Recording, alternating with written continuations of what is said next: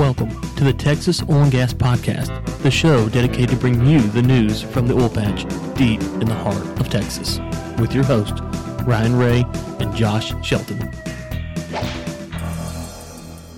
All right, welcome to the Texas Oil and Gas Podcast. We appreciate you tuning in to today's episode, episode two. I'm your host, Josh Shelton, my friend and co host, Ryan Ray. Ryan, it's been a busy week, man. How's it going?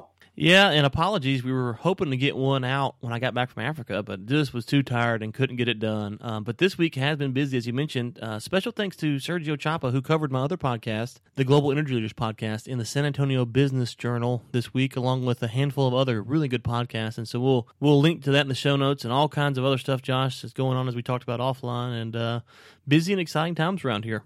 Yeah, man. So the trip in South Africa, man, you got any any jet lag left over, or are you back to normal? No, you know, I actually slept pretty good on the on the plane ride coming home, and so I uh, I feel pretty good and you know ready to get into it.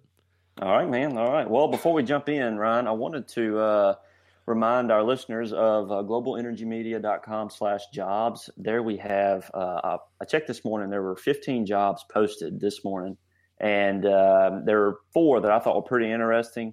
There's an operator out of Kermit, Texas. Uh, Oxy is offering a job to a planning engineer out of Qatar, uh, engineer technologist out, uh, out of Midland, Texas, and then a technician pipeline trainee in Carthage. Uh, there's about 11 more that are on there. If you're interested, go to globalenergymedia.com slash jobs. Um, lots of lots of cool jobs that we're posting pretty much every every day. Um, so if you get a chance, go check that out. Ryan, jumping into the first article uh, out of MarketWatch, there were three journalists that participated in this. There was Myra Saefong, Sara Sjolin, and Jenny Hsu. Uh, pretty cool article. It, it uh, the title of it is "Oil Slips Back as U.S. Crude Output Remains a Threat to Rebalancing Efforts." Um, basic gist of the article was uh, the first drop in the last ten weeks of our U.S. crude supply just took place. Uh, and with the dropping oil prices last week, this was, uh, at least in my, my estimation, unexpected. What did you think about the drop in crude supply for the first time in 10 weeks, Ron? Well, Josh, there's a lot of interesting things here, and you know, as as I kind of looked at this article and kind of looked at some of the, the, the data, and the OPEC monthly report came out, and you know what we're seeing is is that the supply is really still dealing with the impact of the OPEC drilling from last year, and so even though that you have the OPEC cut that went in place, the freeze, um, there's still oil that's coming from the three to four months before that period, where these countries kind of ramped up their drilling program, you know, to make up some of the deficit that they were going to see during the freeze, and so we're still seeing the the, the residual effect of that in our storage um, here stateside, and so you know, we're, we're trying to figure out, okay, well, you have the OPEC cut, and then you have the U.S. companies that they're going to do what they're going to do because it's not, they're not tied into OPEC. They're kind of independent. They're free, as we know. And so everyone's trying to figure out, and this is what we're going to see, I think, in the show, is there's a theme here is can we balance the market out and can we kind of thread this needle to make it work to where we, we figure out what OPEC's doing um, where their numbers are ultimately going to end up at. We have the projections, but as we know, OPEC isn't always honest. And on our side of things, um, you know, can we actually balance it out and, and, figure out where we need to be to make sure that we keep the price at, at a good number? And right. so I think that you know. I, have been kind of encouraged. I'm not. I'm not as optimistic as others about the stability of the market, um, just quite yet. I want to see a little bit more. I think we talked about that last episode. Um, but some of the stuff that we're going to talk about today is a. It, there's a lot of good signs in, in, in, in, today's show that maybe we'll actually see um, the stability that we're looking for in 2017. And I think really my prediction is if we can get through 2017 with a good, stable oil market, um, you know, that means no drastic swings in prices, really, then I think that we can look for long term stability in the marketplace. And as I said for a long time now, we don't want $100 oil. That right. That's just leads to, you know, huge crashes and jobs losses.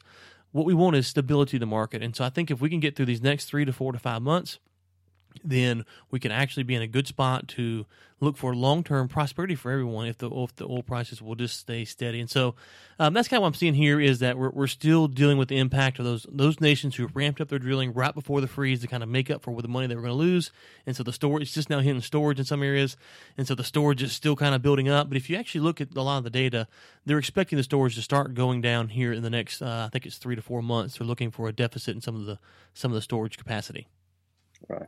Well, uh, just reading over the article, there were uh, a couple of things that I noted. Um, number one was we had the we had the oil prices drop last week, And then the supply starts dropping this week, so the prices actually start going up. It's kind of a supply and demand play.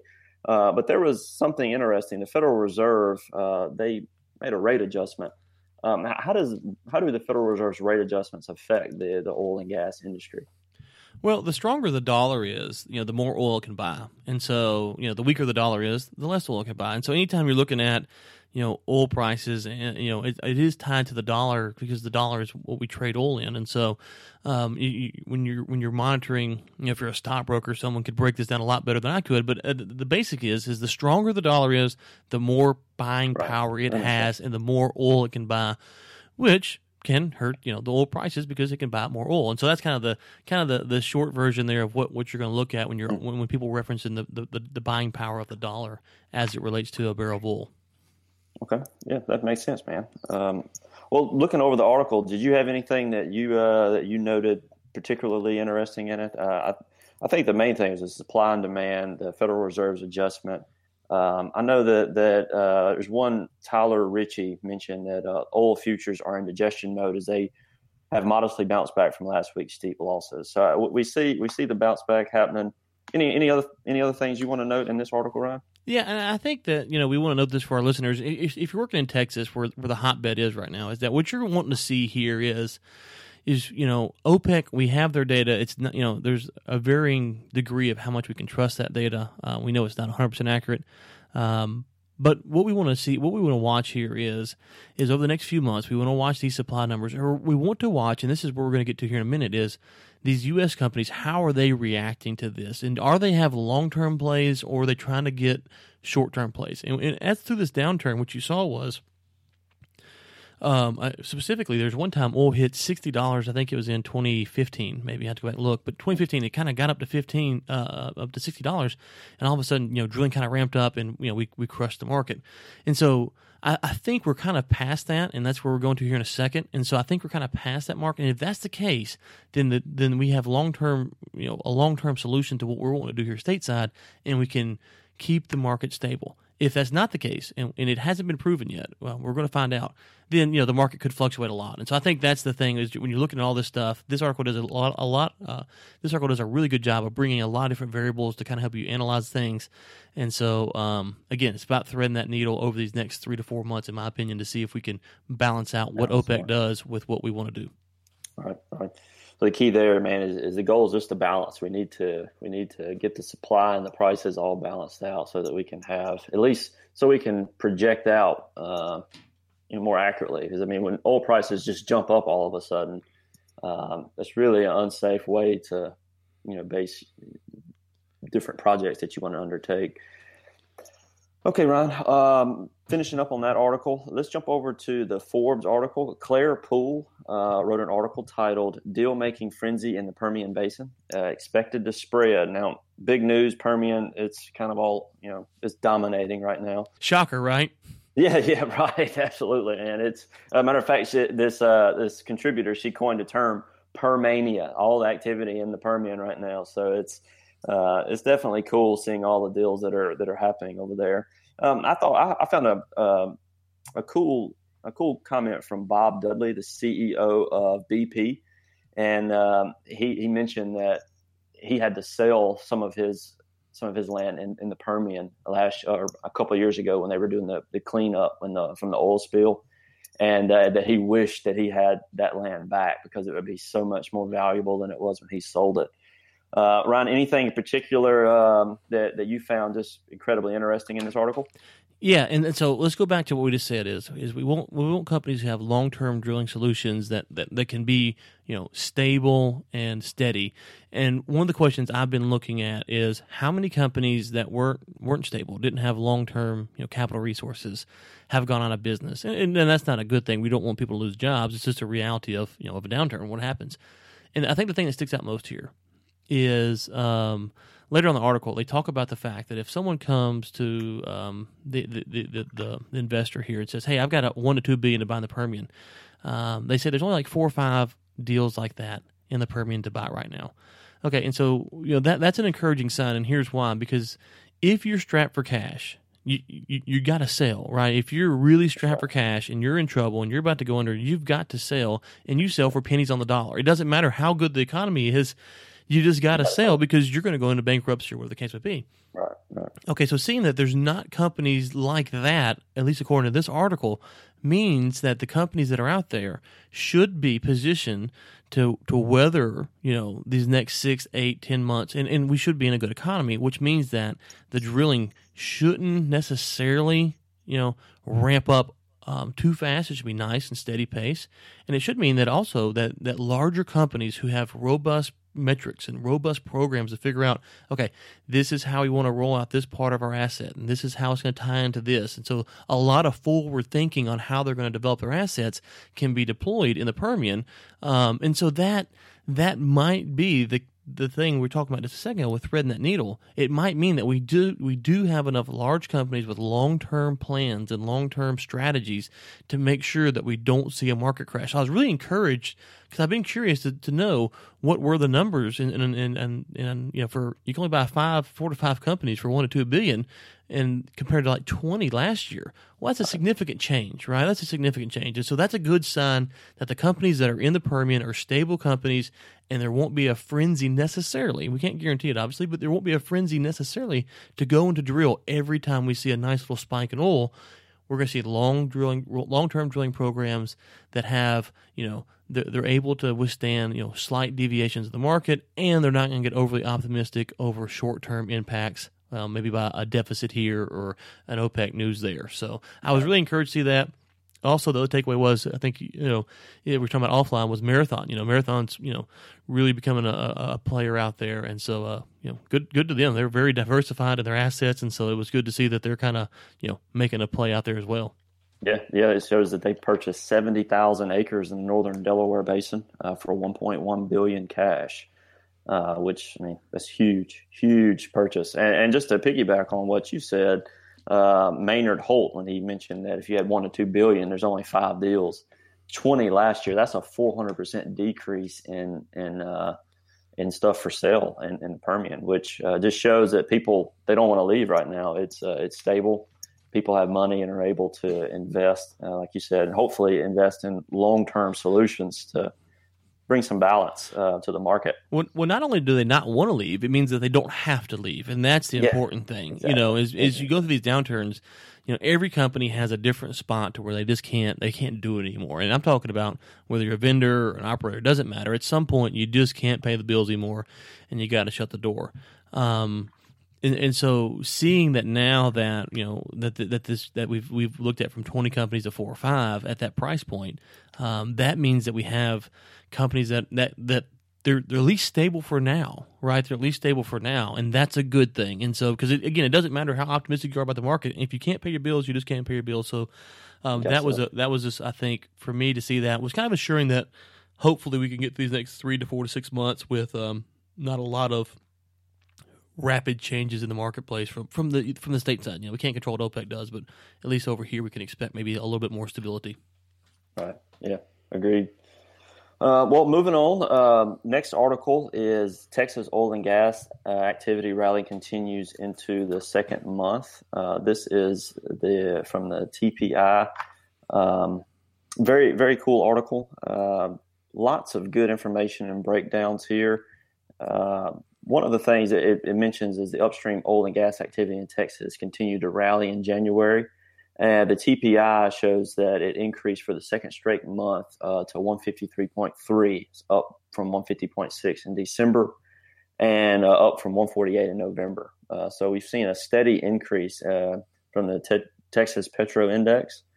Uh, lots of cool things I want to get into with the production uh, later on. Ryan, is there anything you wanted to to piggyback on with that? And so, you know, the, the, question here is we just got talking about, hey, okay, you know, how are companies going to react? And we're seeing that there's an increase. And so um, I'm curious at what point do we come on the show and say, okay, you know, production's leveled off, and because we're, seeing increase, increase, increase, increase, you know, um, a lot of excitement in the marketplace. But I, I'm really curious to see when is this going to level off, um, and we, and, you know, no one really knows that number just quite yet, and so um, there's a lot of optimism in the market. Um, but I, I think for me right now is we just got through talking about okay, long term strategy, long term play you know, when, when are we going to see everything just kind of smooth out? Um, but if you're in the vendor business or you're looking for a job, there is a lot of excitement here because there's, you know, you look at some of these numbers and you can find all this at uh, the show notes uh, that we're going to link to. But um, there's there's there's a lot of there's a you know anytime you see rigs increasing, you see all this stuff happening. There's more and more jobs that are being created, and so um, there is a lot of hope for people who I, I, see on LinkedIn every day. Josh, I see been looking for a job for three months, been looking for a job for six months, been looking for a job for a, a year maybe. Okay, well now we're starting to see that with this with this increased productivity. Um, that there's jobs, and some of these jobs will be short term. Some of these be, will be more, uh, you know, more steady, long term jobs. But regardless, it's encouraging to see this because I know I've got a lot of friends who are looking to get back into the business, and now really is a good time to kind of to kind of get in there and you know and get yourself a job because um, you know until this levels off, people will be hiring. That's right. That's right. Um, there's a, a, few things uh, that I wanted to note. Um, if you go down to uh, Texas E&P highlights in January 2017, I found some stuff I just thought was was fascinating. And it goes right along with uh, with our first article. Uh, but if you look at um, Texas total 99.5 million barrels in January, uh, that's 4.5% less than January 2016. So if you do year over year, compare January from last year and January this year, there's 4.5% less production. Um, but if you if you look at the prices, we're up 63.5% from the prices of January 16. So you see a slight drop in production but a, a really big jump in prices. Um, and you could see also the pretty much the same story with uh, natural gas. Uh, natural gas it was 639.6 billion cubic feet, uh, a year-over-year decline of about 10%. So production was down 10%, but prices were up 29.7%. Um, so I mean, you see the same the same story where supply is dropping and prices are increasing. Um, I mean, what do you anticipate uh, that to turn into, specifically with uh, with natural gas? We haven't really talked much about that today. Well, I think the big takeaway here, Josh, is is that if you go back and look at what the price was, you know, I think it was in you know the, the, the mid to high twenties about a year ago, something like that, to where it is now. Okay, um, or where it was in January at least. Um, you know, so yeah, production did decrease, but companies can actually make money this year. And so, you know, exactly. And so it's, it's, a fundamental shift. And so people, you know, they're, they're trying to pay off their debt for the past couple years, or they're trying to build a capital reserve. Uh, reserve. It doesn't really matter what what, what their situation is. Um, yeah. So you saw maybe more production, but you saw a lot more money, and that's just a simple change in the, in the, you know, in the economics of the marketplace, which is a, which is a good indicator that we are heading in the right direction. Um, I think you know one of the things that I, I was curious to see.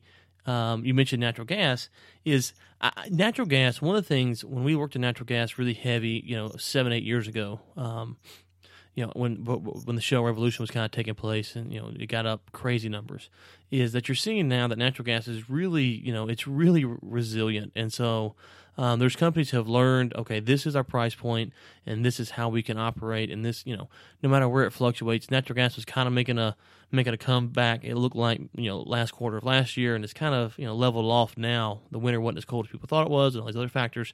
Um, natural gas is extremely extremely resilient, and it does fluctuate. You know, it seems between that you know that a buck fifty to three dollar range is kind of where it's it's just been sitting at on and off for the past couple years. Um, but it, but I think oil hasn't really gotten to that type of a spot to where it's we kind of know this is a long term range. Where natural gas, I think you can kind of pretty much say, you know, we know it's going to be in here, barring something drastic changing that we can't predict. This is kind of where it's going to be for a long time. Um, with oil, we haven't gotten there yet, and so you're you are seeing some of these weird numbers where you know production was um, was up, but the profit was down compared to what it was a year ago. And so I I, I don't know how long it's going to take for the oil the oil market to kind of balance itself out.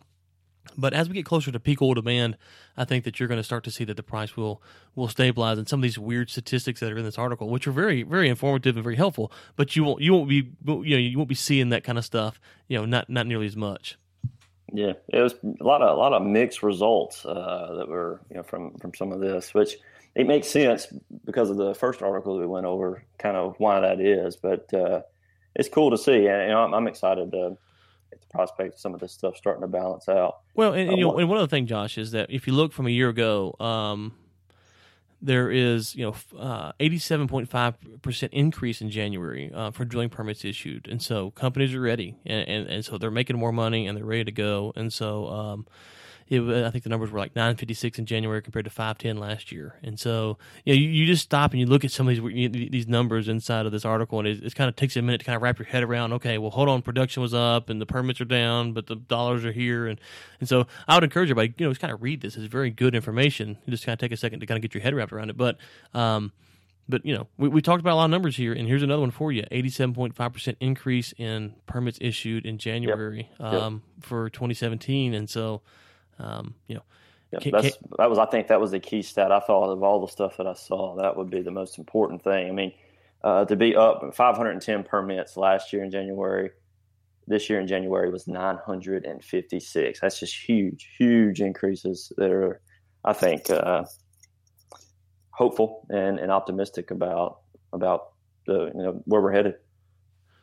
Right, and, and, and for those of you who are interested in some of some of the um, you know the layoff numbers and stuff like that, the article does reference that. So um, we're going to link that in the show notes as well. You can kind of see you know what happened to some of the workforce over the past couple of years, and um, you know kind of figure out you know maybe where you think you can land at coming up this year with uh, with your company or you know what what's your realistic opportunity to get a job. You can kind of look at the numbers. Where were they? Where we think they're going and say okay well yeah this is kind of the kind of job growth we can expect you know moving forward in 2017 yeah and just to, I, I, just to hit a few of those numbers here uh, december 2014 there was 306000 uh, people employed uh, in the texas workforce uh, this is showing that right now there's 206000 so it's 100000 people um, less, 100,000 jobs that are not currently employed.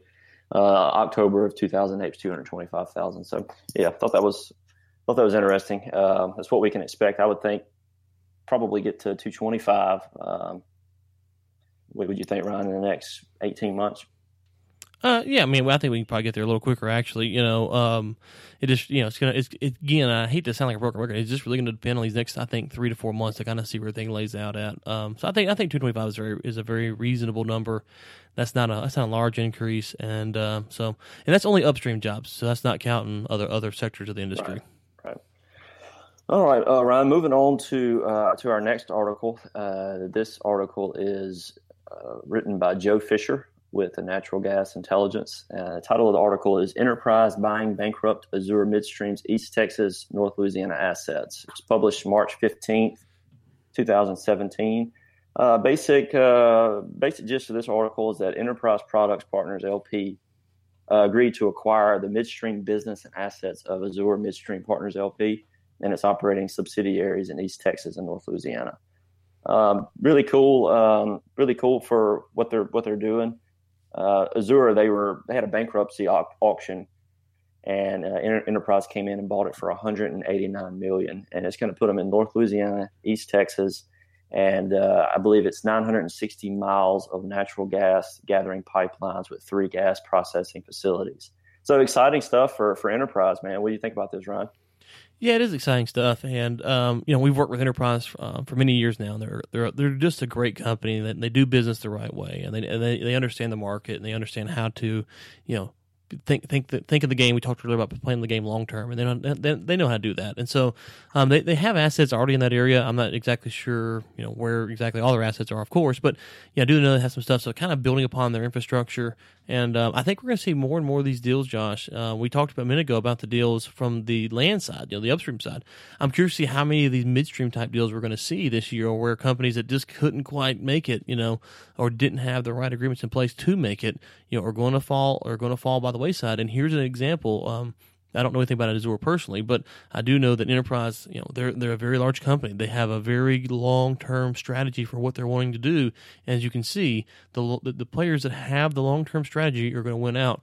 Now, the other question I'm curious is, um, and I didn't see it in the article, is you know how old was it? Was the age of the infrastructure and stuff like this? Is it ready to roll or um, you know, and how enterprise uh, plans to capitalize on this. You know, do they have deals in place with other producers that they're going to kind of roll over? Do they have existing deals with Azure that Azure just couldn't, you know, maintain for whatever reason? So I'm really curious to see how enterprise takes this, you know, and, and adds it into their assets. Um, uh, moving forward, because you know, there's a lot of different variables about what they could use this for, and so um, it's something to follow for sure as we move, you know, the next two three months. I think this closes in, you know, uh, early April is what they're looking early for. April, so, you know, May, June, July, I'll be watching Enterprise to kind of see what they're going to do with this asset and how it's going to tie into the you know commercial deals that they're going to try to strike in Western Louisiana, East Texas.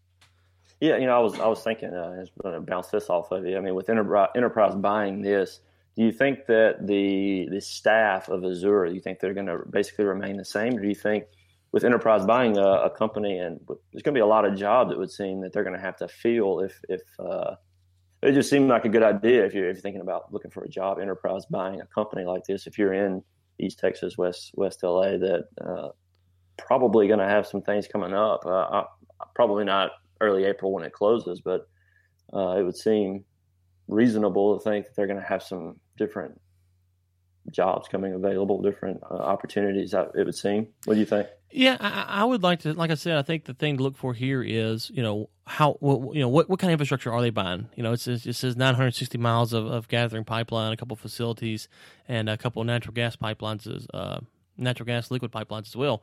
And so, you know, what what kind of infrastructure is that? Is it old infrastructure? Is it ready to roll? Does it have agreements in place? And so, there's a lot of questions about that that this particular article doesn't cover. But if you are in, you know, Western Louisiana, East Texas, um, you know, I, think you're going to be sitting there going, okay, you know, try to figure out, you know, piece together who was Azure working for, what commercial agreements did they have in place, and what potential commercial uh, deals are there because enterprise will be looking to capitalize on those if they're not already um, you know deals in place that, that they're going to pick up from Azure. So it'd be interesting to see. And uh, kudos to Enterprise for picking it up for a cool 189 million. Um, you know,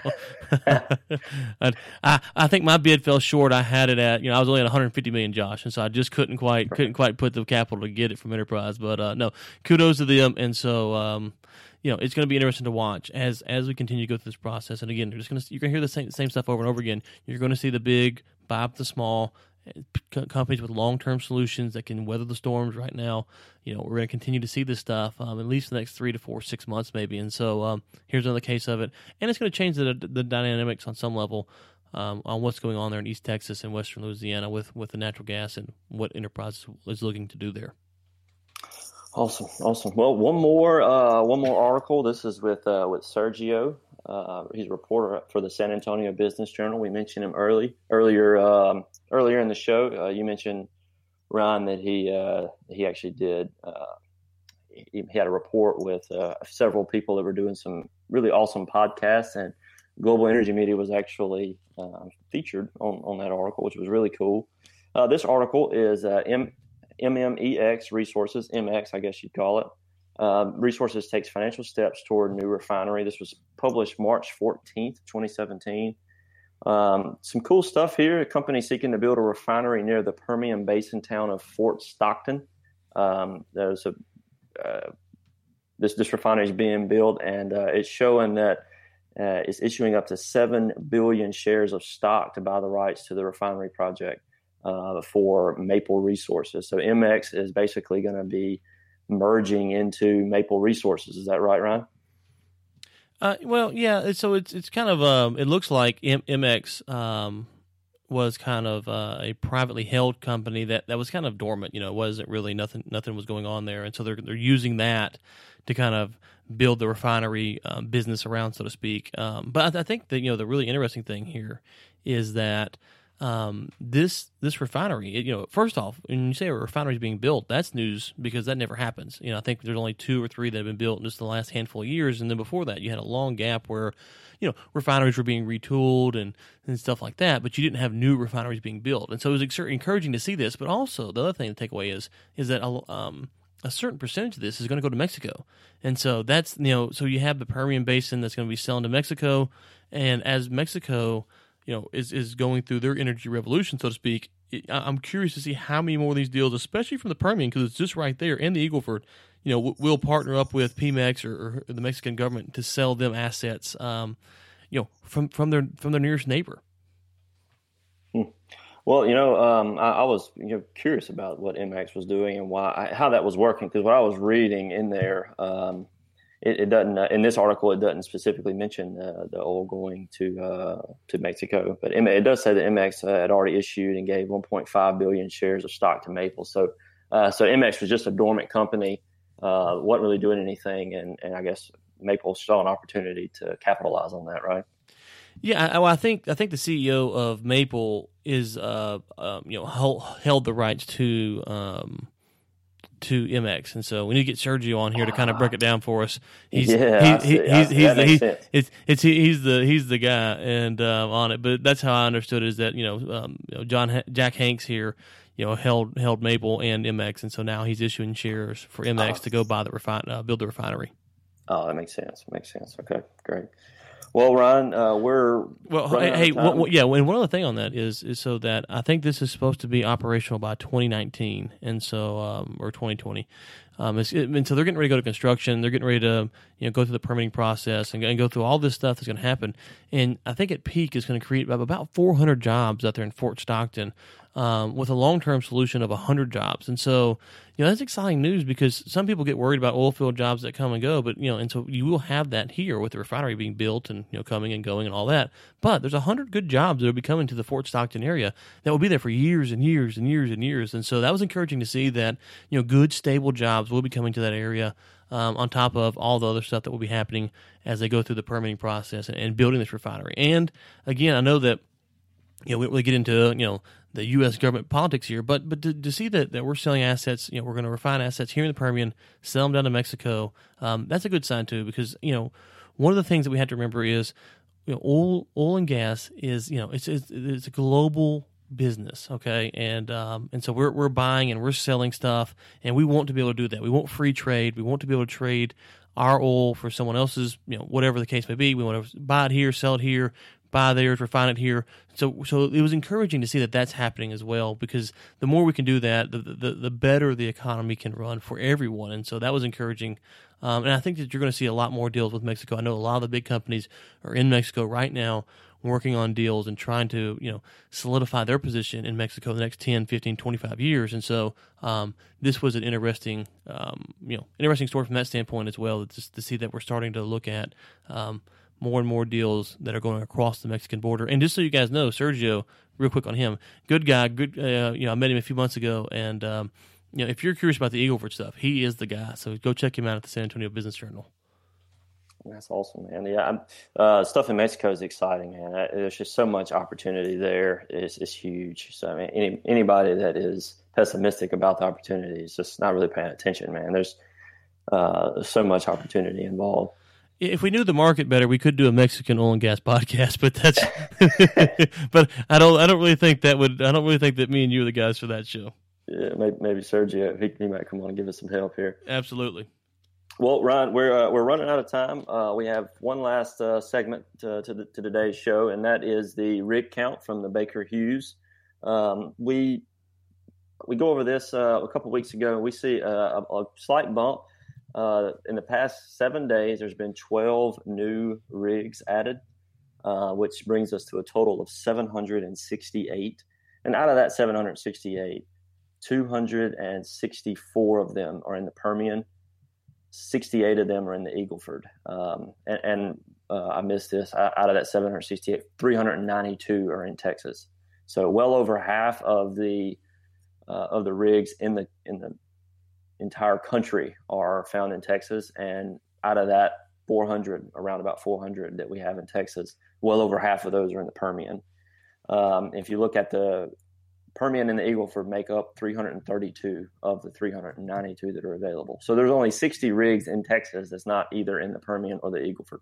Oh yeah, and, and you know it's look it's it's where it's at right now. If you're in the oil and gas business, um, there's obviously opportunity in other spots, but if you're looking at the safe bet, so to speak, um, you know, you're going to look at Texas, you're going to look at the Permian, and you look at the Eagleford. There's a lot of opportunities in the Eagleford, um, you know, as well. And so, but the Permian's obviously where it's at, and everybody I talk to, that's you know, no no shocker here. That's where it's going to be at for a long, long time. And so, it's exciting to see.